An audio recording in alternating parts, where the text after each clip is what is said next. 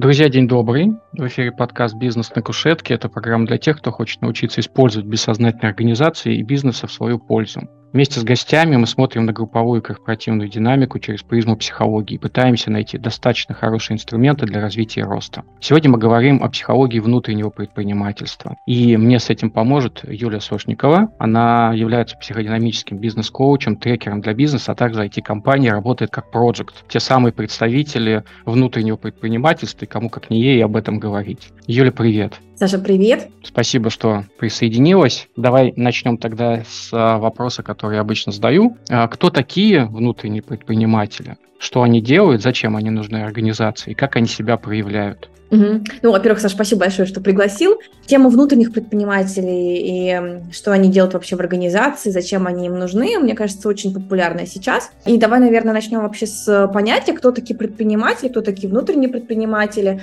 да, в чем их отличие друг от друга. И вообще, если поговорим про предпринимателя, да, это человек, который создает какой-то бизнес в совершенно разных сферах. Это может быть и производство, и торговля, и услуги. Но что здесь самое важное, это то, что он готов брать риски на себя и получать прибыль за это. Что тут э, про дополнительно можно сказать, да, это же не только про риски, про деньги. Обычно у них присутствуют дополнительные какие-то вещи, и мы здесь говорим про какую-то страсть, которую чувствуется всегда в разговоре с предпринимателями. Это вот. когда в глазах огонь, а из глазах груди да, да, да, они готовы рассказывать про свое дело очень долго и упорно. Это про постоянное генера- генерирование каких-то инноваций, идей, да, и видеть в неопределенности новые возможности. Если мы говорим про внутреннего предпринимателя, кто это вообще такой? Крупные корпорации создают акселераторы, ищут внутренние продукты и запускают непосредственно внутри сотрудников, кто хочет развивать продукты, они их берут и отдельно развивают. Или сотрудники приходят со своей инициативой. То есть это непосредственно уже в организации отдельная такая структура, структура связана с как, ну, стартапом внутри корпорации. Если мы говорим вообще широко про внутренних предпринимателей, то это, наверное, как раз все те люди, которые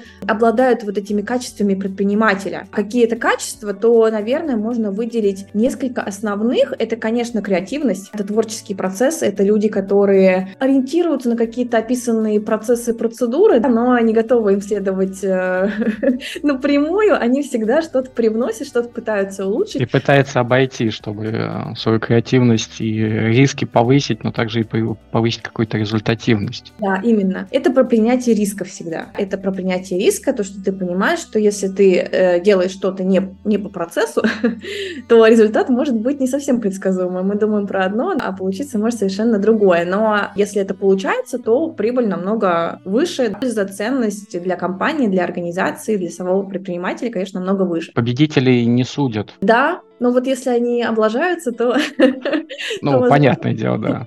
Да, будет обратная ситуация. Это про самоэффективность, конечно. Эти люди отличаются какой-то большой любовью к работе, к своему делу. У меня где-то вопрос такой, вот ты рассказываешь, у меня отзывается, да, очень похоже на то, что я себе в голове держу про предпринимателя, но также у меня как если бы в голове знак равенства между предприниматель и лидер. Угу. Есть ли разница? Ну, вообще предприниматель должен быть лидером.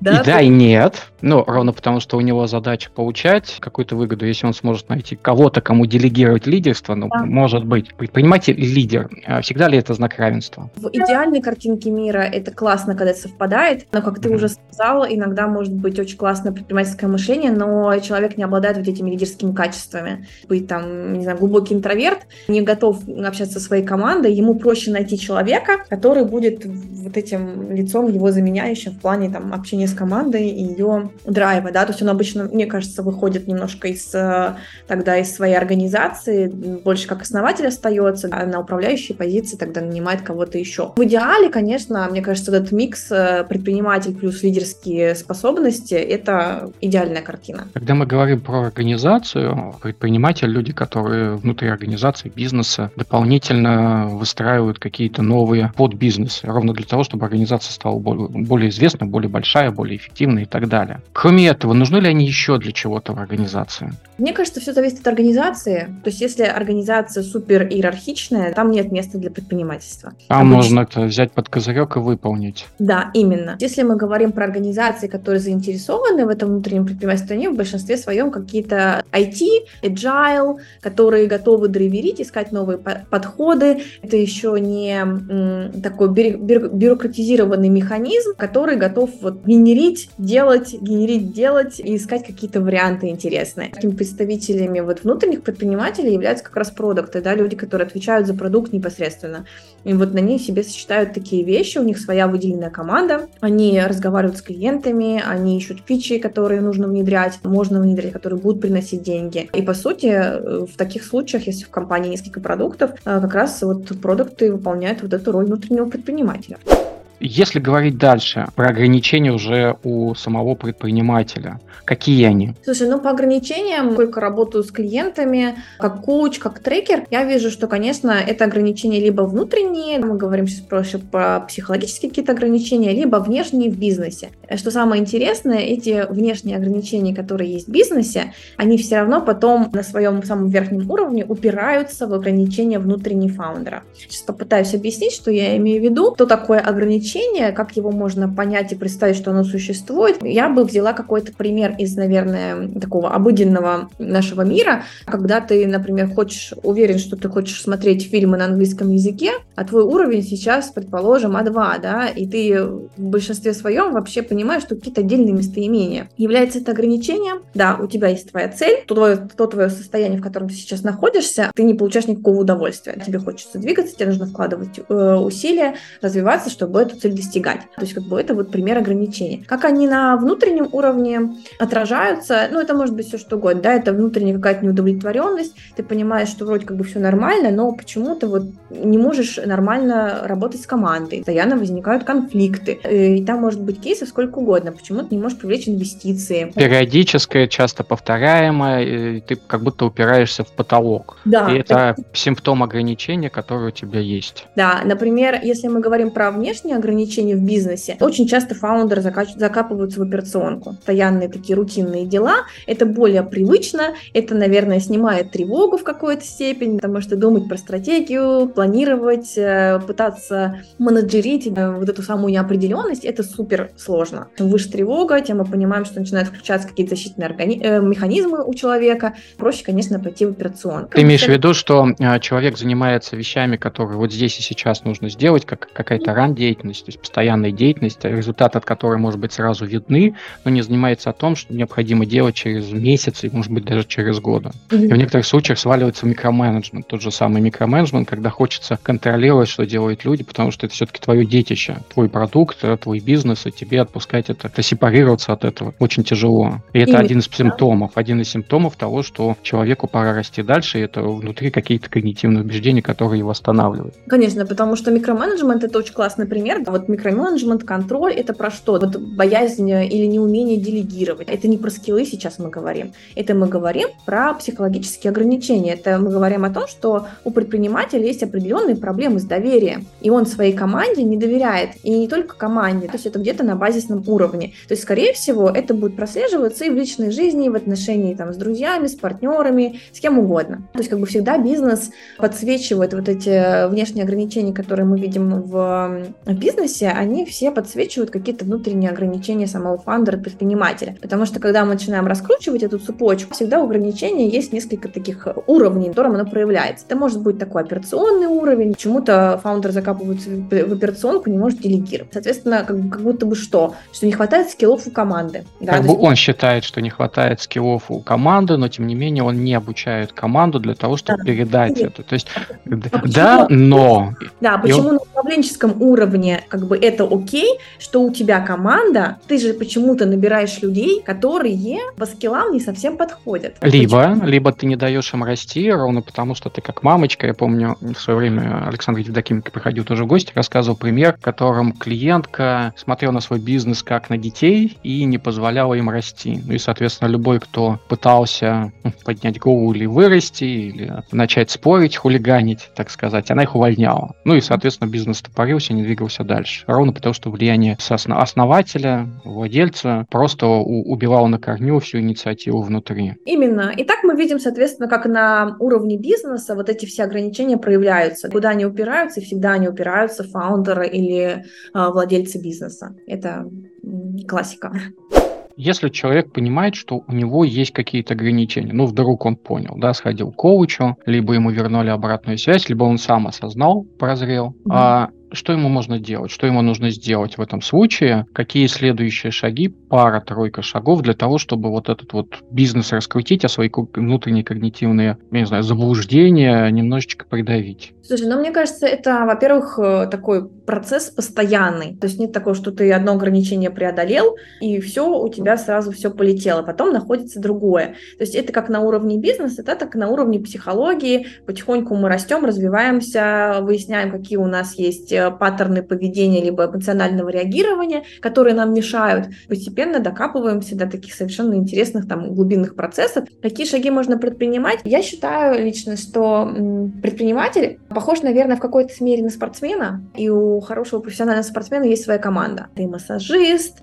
там и врач, и тренер, и какая-то еще группа, которая ему позволяет достигать этих результатов. Конечно, он может какие-то вещи там делать сам. Там сам пошел, растянулся, потянулся, не знаю, там самомассажи, что-то еще. Но как бы каких результатов ты в этом э, случае достигнешь? Нужна да? команда, которая тебя будет, во-первых, и поддерживать, где-то да. заменять, а в-третьих, э, давать ту экспертизу, которой у тебя нет. И это должны быть циклы, то есть такие итерации, в рамках которых у тебя есть э, цикл подготовки, цикл прорыва, цикл подготовки, цикл прорыва. Жизненные стадии предпринимателя и жизненные стадии организации должны совпадать. Да, конечно, все эти его изменения будут отражаться и на организации в том числе. И на жизни, и на организации, и на жизни, собственно, владельца и предпринимателя. Слушай, если мы переходим, мы сейчас пошли вообще в предпринимателей, владельцев и так далее, тема основная все-таки внутренняя. Если мы немножечко добавим ограничений, границ организации, там нет вот этих трекеров, там нет этих коучей, там нет этих психологов у человека по дефолту. Просто потому, что он работает в организации. Человеку говорят, у тебя есть проект, или какая-то активность, или команда, или продукт, э, что угодно. Твоя задача вывести его в топ.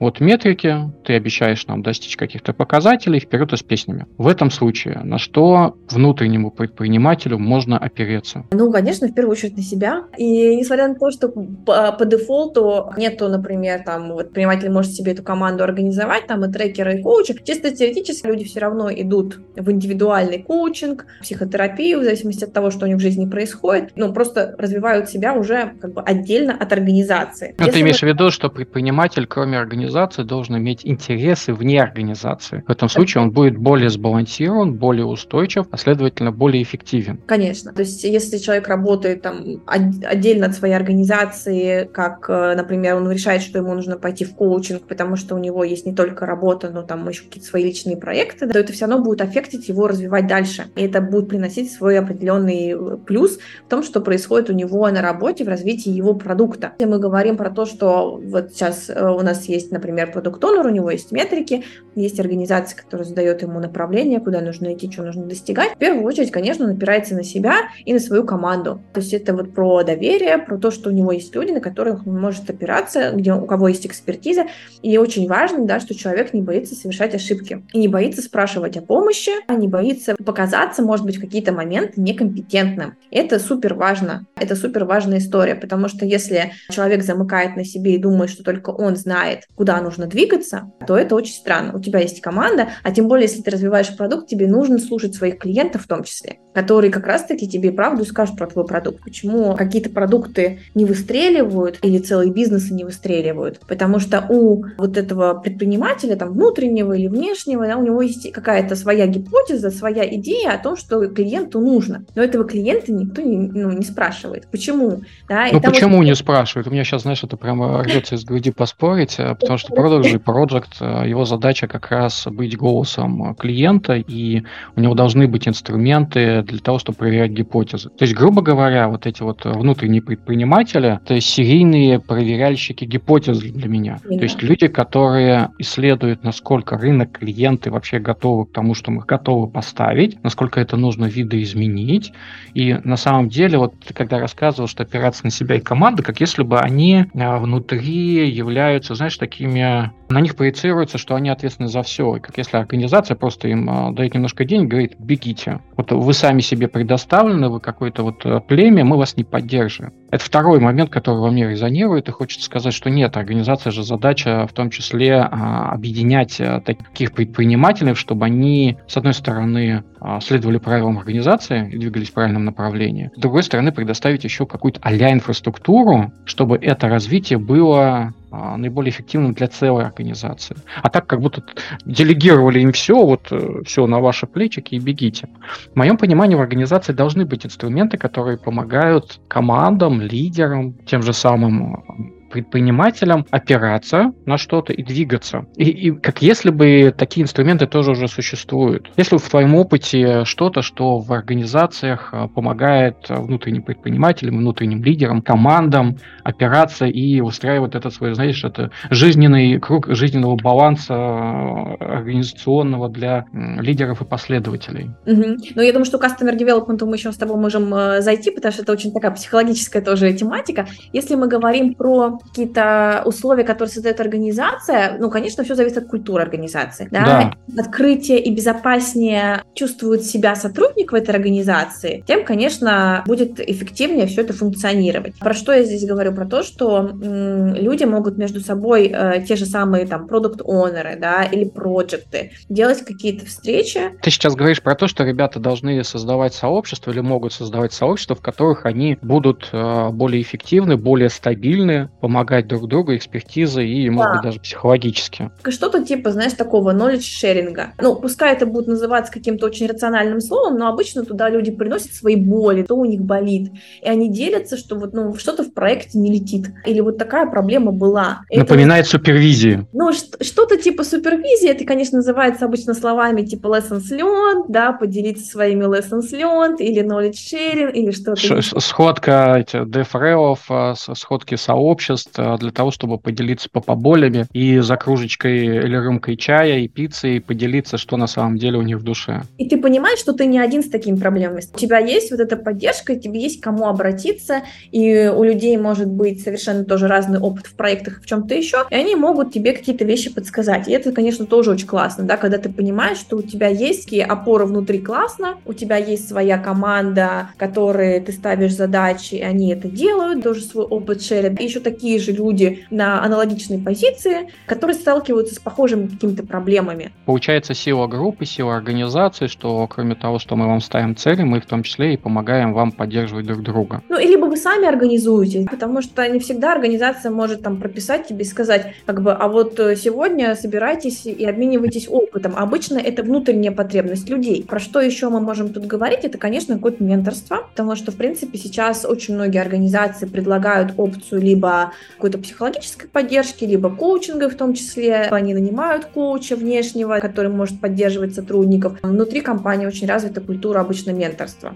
Если ты понимаешь, что ты хочешь дальше развиваться, двигаться, ты можешь себе выбрать из руководителей, кто тебе больше импонирует человека, и, и с ним на какие-то темы такие для себя важные говорить предприниматель, внутренний предприниматель, это же не только продукт, project, это человек какой-то другой роли также может выступать как человек, у которого есть метрики, он за них отвечает, у него есть ресурсы. И, знаешь, у меня рвется такой вопрос, все ли в компании должны быть предпринимателями? Или все-таки здесь есть нюансы?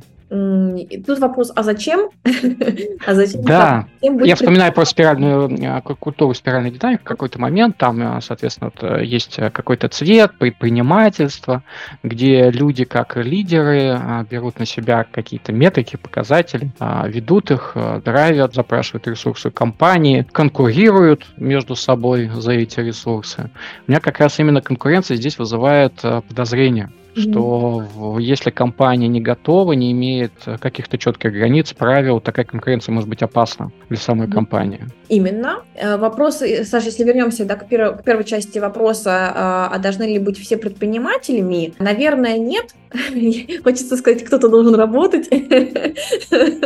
Да, потому что предприниматель, как мы уже говорили в начале, тогда... Визионер на будущее что-то про, про креатив, про какие-то такие вещи, и должны быть люди, которые будут еще и ручками что-то делать. Классно, когда у людей, которые делают что-то руками, кодят, у них есть тоже определенные и лидерские способности, и вот это желание брать на себя ответственность и границы с, вот, э, своей зоны немножко расширять и приносить идеи, это здорово, да, не делать там от сих до сих, а еще приносить какие-то идеи, высказывать свое мнение, это здорово, классно. Все ли должны быть предпринимателями в организации? Я считаю, что нет. Но они и не будут, потому что что это будет тогда за организация такая, да, если там все предприниматели. По поводу конкуренции в организации, это, мне кажется, очень сильно про корпоративную культуру, конечно. Вся корпоративная культура, она все равно откуда-то начинается сверху, в зависимости от того, что происходит у, у основателя, в зависимости от того, в какой сфере работает компания, сколько она про например, связано с безопасностью каких-то продуктов для потребителей. То есть чем больше именно вот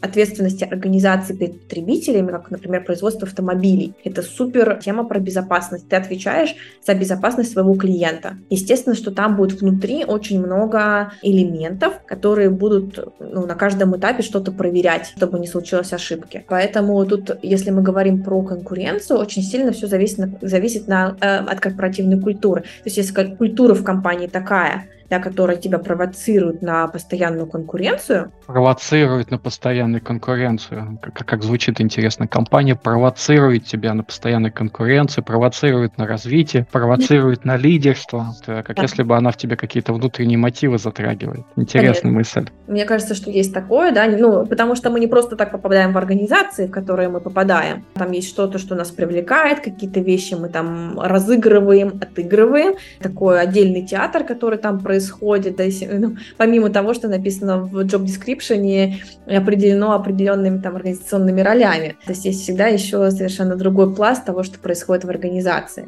Приходит в голову функциональная модель Ицхака Дизеса о том, что есть вот э, менеджер, у него есть четыре размерности. Это, собственно, производитель, перформер, предприниматель, интерпренер, администратор, ну, собственно, администратор-бюрократ и интегратор. И как и, у него как раз мысль о том, что все эти четыре навыка, четыре функции полностью на 100% быть развиты не могут. То есть нет идеального менеджера. Соответственно, когда мы обсуждаем предпринимателей, интерпренеров, вот это формулировки Ицхака Дизиса, там как если бы может быть дополнительно еще какая-то буковка, либо интегратор, он объединяет людей, либо администратор, когда ему вот как раз про безопасность, либо перформер, и тогда вопрос, э, что все равно кто-то другой должен объединять команду, он кого-то должен делегировать. И именно команды позволяют э, подобрать под э, культуру организации, запрос от организации, правильную, правильный набор людей, навыков, которые позволят именно этот продукт продать именно на этом рынке, либо найти что-то такое прорывное, что может помочь. Поэтому, как это, отвечая себе на вопрос, который я задавал, нет, на самом деле не должно быть. Всегда должно быть какая-то это разнообразие.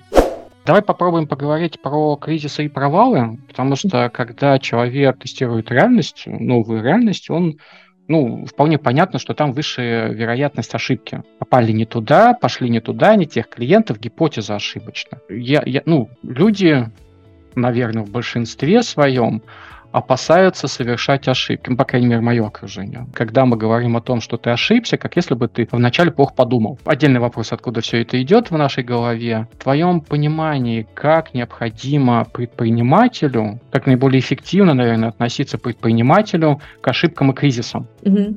Это очень классный вопрос, и он, честно, связан с историей про гипотезы. Чем отличается предприниматель от всех остальных? Мы говорим про то, что он как-то умеет работать с неопределенностью он ее может выдерживать. Как он ее выдерживает?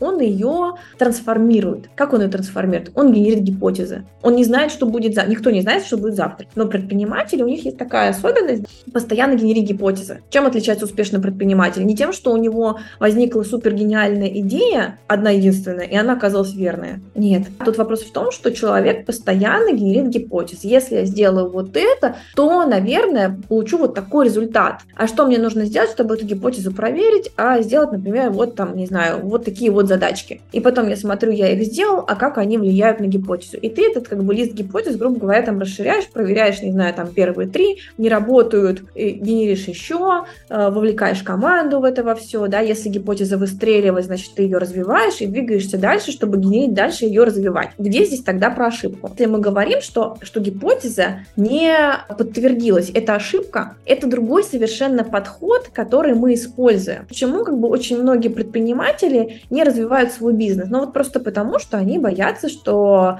э, это будет ошибкой. Тут нужно поменять восприятие, нужно поменять подход к этому ко всему. Конечно же, если мы говорим про внутренних предпринимателей, здесь э, цена ошибки может быть стоить тебе там рабочего места, да, всякое бывает. Но ну, то есть в зависимости от компании это действительно может стоить тебе место и вопрос, получается, как сама организация относится к тестированию гипотез, Конечно. проживанию в неизвестности, в, не, в непонятности, и насколько ты, именно ты, как применяtelь, подходишь к этой организации, к этому жизненному циклу организации. Насколько ты себя чувствуешь безопасно, что ты можешь эту ошибку совершить, и что считается в этом случае ошибкой. То есть, если мы уходим в парадигму тестирования гипотез, то, естественно, тебе нужно протестировать очень много гипотез, чтобы понять, а что работает, что не работает. Да, получается, это как к вопросу о том, какие ограничения у предпринимателя могут быть, сама организация может стать э, тем самым ограничением. Естественно. Да, то есть если мы говорим о том, что предприниматель дает себе право на ошибку, разрешает, и организация в целом считает, что это окей, что люди могут ошибаться, это нормально, ну, а это нормально, да, то есть это естественный ход событий. Проблема в том, что, конечно, у нас есть какие-то наши внутренние э, паттерны, понимание того, а что такое ошибка, насколько она болезненна для нашего эго, может быть очень таким серьезным испытанием, но как бы если мы меняем mindset, нам с этим проще жить. А как поменять mindset? Вот ты говоришь так легко, поменяй mindset. Я такой представляю, угу, поменять mindset завтрашнего дня я перестаю бояться. Да нет. Ну, во-первых, как бы хотя бы понять, что... Что триггерит. Да, ну, во-первых, понять, как бы, а, а на что это похоже, да, с чем это связано, почему так страшно эту ошибку сделать. И Обычно... что в вашем опыте жизненном напоминает про эту ошибку? Естественно, какие эмоции с этим связаны, но это лучше сходить к этому. Пошли глубоко, да. Да, да, да. А, ну, во-первых, как бы понять, что поиграть в игру, а я тестирую гипотезу. То есть снизить вот эту планку и перестать это оценивать с точки зрения хорошо-плохо, ошибка или там я молодец. Mm. То есть как бы если мы на себя очень сильно принимаем, почему, ну как бы бывает так, что я боюсь делать ошибку, потому что тогда очень сильно на, на себя накладываются какие-то вещи, проецируются. То есть если я делаю ошибку, значит я глупый, я некомпетентный, и, и вот эта вся история. Кому-то хочется себя чувствовать, никому, тогда проще вообще ничего не делать, чтобы ошибку не совершать.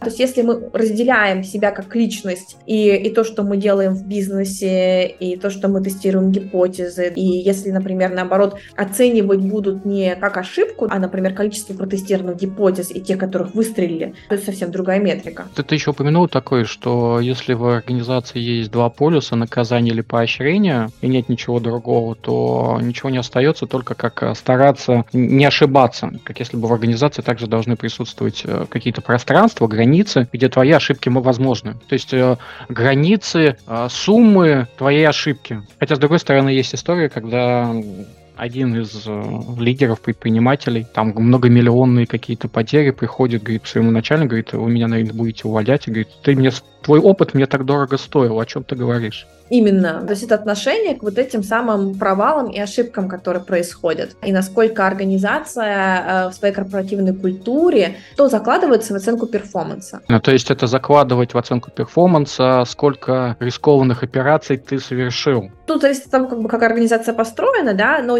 выбрать какие-то такие метрики, которые тебя будут поощрять на креатив. Определенный баланс тут все равно нужен, риск-менеджмент и все остальное. Если мы говорим про тестирование гипотез, мы же говорим здесь про то, что мы делаем это какими-то итерациями, и мы проверяем, что наши... Не сразу вбухиваем огромное количество средств только вот в одну гипотезу, да, мы проверяем, насколько она подтверждается. И вот Минимизируем это... риск. Конечно, мы делаем это спринтами, мы все время перепроверяем. И поэтому мы можем вовремя остановиться остановиться и заметить, да, что больше вот в эту историю вкладывать деньги не надо, это не работает. Клиенты не идут, мы больше в это не вкладываем. Ну, Получается, жизнь как постоянное тестирование гипотез. Именно.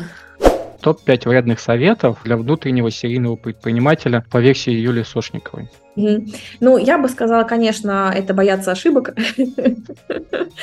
Да, это, это первый э, вредный совет, который я могу дать. Не разговаривать с людьми, не просить помощи, не разговаривать с клиентами и постоянно искать только одобрение своей идеи и действовать по одному шаблону. Это понятно, а делать-то что?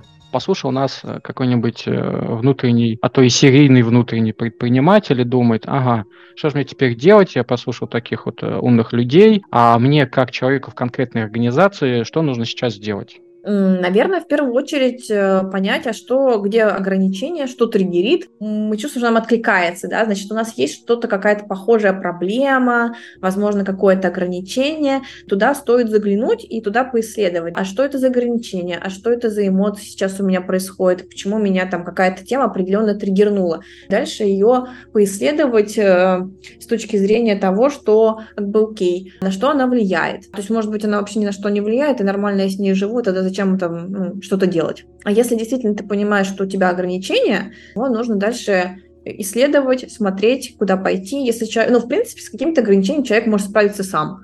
Может и книжку почитать умную. Если человек понимает, что сам он не справляется, можно пойти уже к специалисту, с ним уже поговорить. То есть опции, как бы, как с этим ограничением справиться, сколько угодно. Можно пойти к своим коллегам и поспрашивать у них, может быть, какой-то опыт, какие-то мысли, что-то еще, а сталкиваться с похожими историями, посмотреть. Можно пойти к ментору. Люди очень любят э, делиться своим мироощущением, рассказывать про свой опыт. Это одна из опций. Либо пойти уже, да, действительно, например, к коучу и с ним поговорить на какую-то тему. Как минимум сделать делать э, а, саморефлексию, самоанализ, э, построить свое колесо баланса предпринимателя, внутреннего предпринимателя, определить, почему оно не катится, или, может быть, э, скоро перестанет катиться, поискать конкретного человека в той роли, в которой тебе нужно, наставник, психолог или коуч. Это как если бы есть инструменты, люди различных ролей, и внутреннее состояние человека, которое может помогать меняться. В этом направлении можно продолжать двигаться.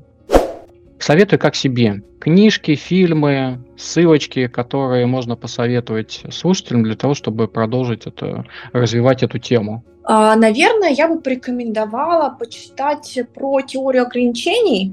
Гаудерат, цель. Да, да, цель, цель 2 у него есть, у него есть критическая цель, критическая цель книга, очень классные истории про то, как вообще работает предпринимательское мышление. Если мы говорим про разговоры с клиентами, да, то тут очень классная есть книга, которая называется «Спроси маму».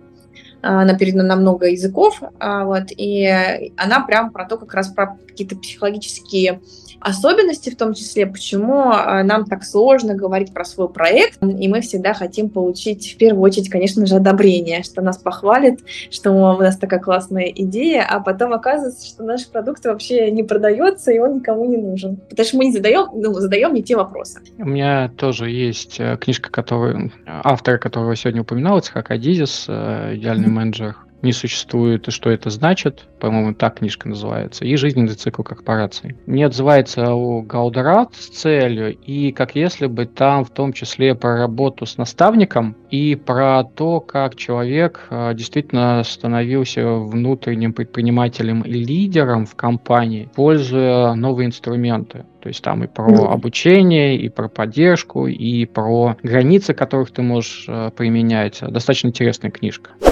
Рубрика «Рефлексия». Что забираете с собой? Мне вообще очень нравится, откликается эта тема, да, Саша, я думаю, что очень классно, что мы ее подняли с тобой сегодня в подкасте и про предпринимателей, и про внутренних предпринимателей, и про и разные виды ограничений в том числе, и про то, как организация может провоцировать тебя на совершенно разные да, шаги. Вот то, что с тобой затронули мы тему конкуренции, тему лидерства и каких-то еще вещей. Ну и, конечно, мне очень нравится, импонирует э, история жизнь как тестирование гипотез. Жизнь как тестирование гипотез. Мне кажется, пора уже написать такую книжку, если ее еще нет с таким названием. Также отзывается про провокацию а, на изменения, то есть э, то, что компания должна не подталкивать, а провоцировать на изменения. И еще мне понравилась, э, по-моему, моя же мысль про колесо баланса. То есть у нас колесо баланса про жизнь, там mm-hmm. отдельно работа одним из пунктов, да, или сфера жизни, сфера баланса. Как если бы такое же колесо можно рисовать для себя в организации, для своей карьеры. То есть там 5-6 размерностей, которые определяют твой рост и почему колесо сейчас не катится, или что нужно сделать, чтобы оно катилось в будущем. К новой какой-то идентичности, к новой профессии. Вот это mm-hmm. вот забираем пятиминутка рекламы, где с тобой можно встретиться в сети, поучаствовать в твоих проектах. Угу. Меня можно найти в Инстаграме. Я сейчас э, живу и работаю на Кипре, в Лимассоле, поэтому если есть желание встретиться офлайн, то можно это сделать на этом славном острове. Спасибо большое, Юль, за то, что присоединилась. Всем, кто нас дослушал, также большое спасибо. Лайки, шеры, репосты приветствуются. Как всегда, всем хорошего дня. До свидания. Спасибо большое. Хорошего дня.